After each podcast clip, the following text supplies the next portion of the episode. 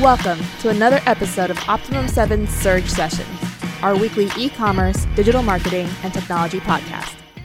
Hello, everybody. Welcome to Surge. This week, we will talk about the top six trends and the future of e-commerce. Now, I have my list here. The first one is personalization. Now, mm-hmm. John, sure. we're working with a lot of different types of tools. Klaviyo is one of those. Yep. A lot of the, um, you know, I just looked at something I think called Ignite Post that sends handwritten cards to your e-commerce customers. Oh, cool. So this is a big thing because everybody's trying to differentiate themselves from the competition, right? Sure. And the best way you can do that is personalization. Sure, sure. Uh, we have another client that sells uh, shirts, and they're really mm-hmm. working uh, heavily on monogramming and oh, customizing yeah. their t-shirts. Oh, yeah. Tell us about personalization. Why would any brand want to personalize their experience? Sure. Their products for the consumer? Sure. So, I mean, when I'm doing business with somebody, I want to know that they are talking to me.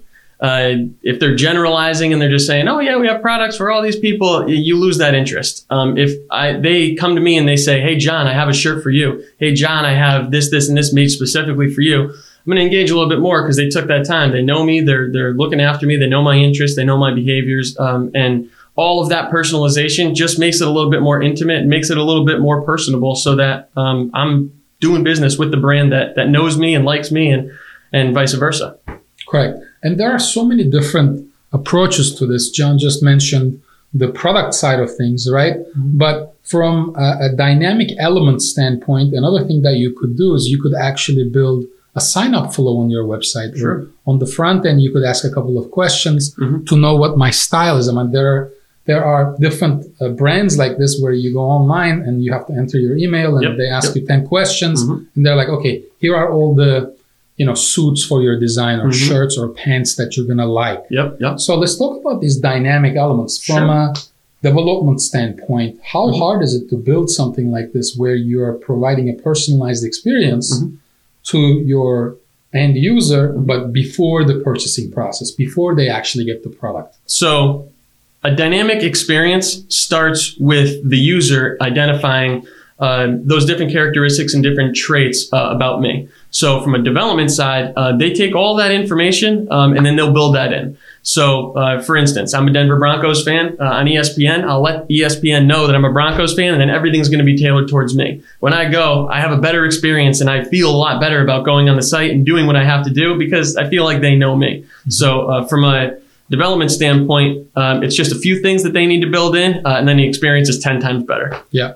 Uh, I mean, let's say you're on Shopify or you're on BigCommerce. When you log in, uh, the system already knows that you are John or Michael, mm-hmm. right? It's as basic as showing a top header. Sure. This is literally 30 minutes of coding work that says, Hey, Michael, welcome back. We've missed you. Like mm-hmm. when you do that, you're just personalizing the dynamic element, right? And you are differentiating yourself from all the competition. So mm-hmm. we believe that this is going to play a big role in the future of e-commerce. The next thing on my list is the video and brand because a lot of brands are not really leveraging video. Mm-hmm. You know, the usage of YouTube first and then Instagram and oh, then, yeah. you know, and then uh, I think it was Twitch and now like TikTok is just taking off. What do you say to all those brands who do millions of dollars and they spend no time or effort on video? You're missing the boat. video is huge. Everybody knows it. Um, there's one thing to do static imagery, but it's a whole nother ball game to do video. Uh, it's another way to engage. It's a huge way to get out there in front of your audience. Even Vine, it was only six seconds that you have in Vine, and it's valued at bajillions of dollars because they knew the value of video, uh, whether it's to sell a product, uh, whether it's to capture engagement, whether it's to do branding. Um, there's so many different things you can do with video, uh, and if you're not doing video, you're definitely missing the boat. Yeah, and not to mention the fact that one of the best ways you can build top funnel at the cheapest cost possible is through video. Mm-hmm. So what we recommend to all the e-commerce businesses out there is definitely create your 45 second, 30 second, 60 second snippets for your products. Mm-hmm. And if you have products and you don't have a video for every single product, you're missing you're leaving hundreds of thousands, if not millions, on the table. Uh, video is not an option anymore; it's a must.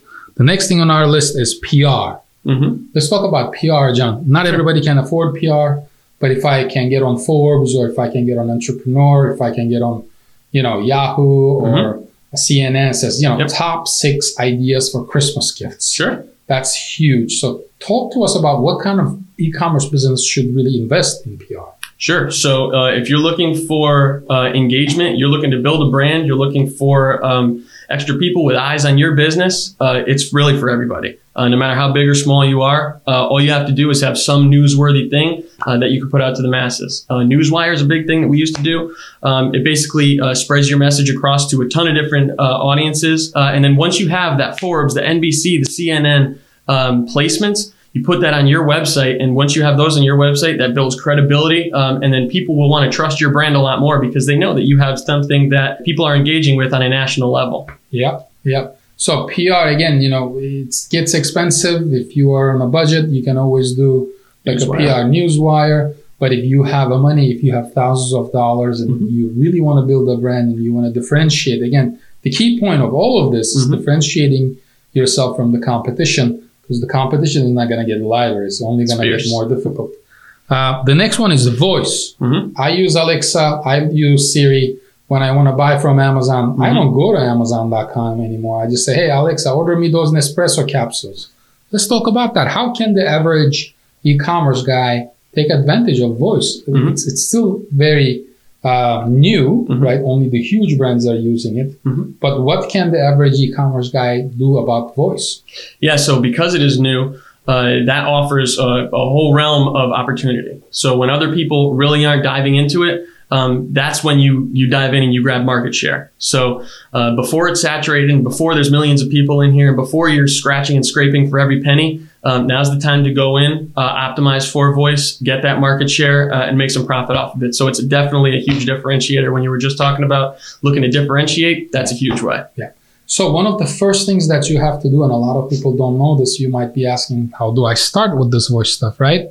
Rich snippets on your website. If you have rich snippets on your product pages, if you have the description as a rich snippet, the price as a rich snippet, if you have reviews as a rich snippet, what's going to be able to do is that API needs whatever is on your site. So whenever, and I don't think Alexa's API is yet open to public, but they're working on it, at least with Amazon. So what you'll be able to do in the near future is you, they can be, I can basically say, Hey, order something from www.mywebsite.com. And then mm. it's going to load, right? And then you're going to say, well, order me the sh- white shirt that's medium, etc., etc. Did you mean this? Yes, I mean that give me your code, whatever your code is, and then it's purchased because your credit card is already on Google, mm-hmm. already on uh, Apple, already on Amazon. Mm-hmm.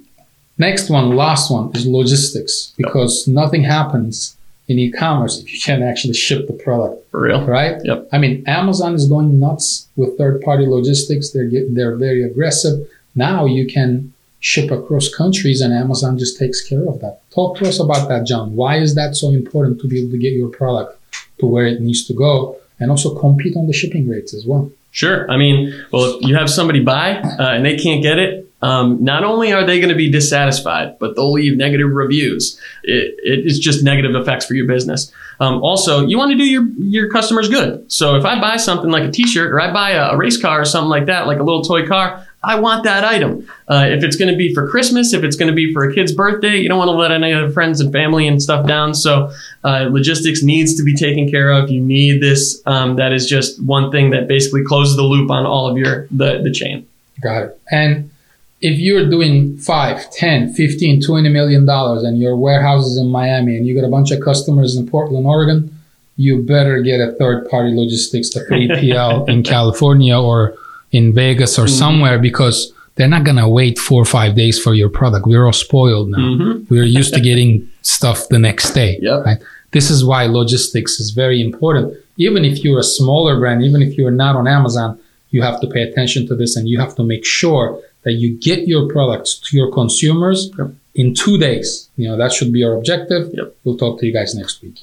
Thank you for listening to another episode of Optimum 7 Surge Sessions. Do you have a suggestion for a topic you'd like us to cover? Or simply have a question about one of the topics we have previously covered? Send us an email to info at optimum7.com or visit our website www.optimum7.com.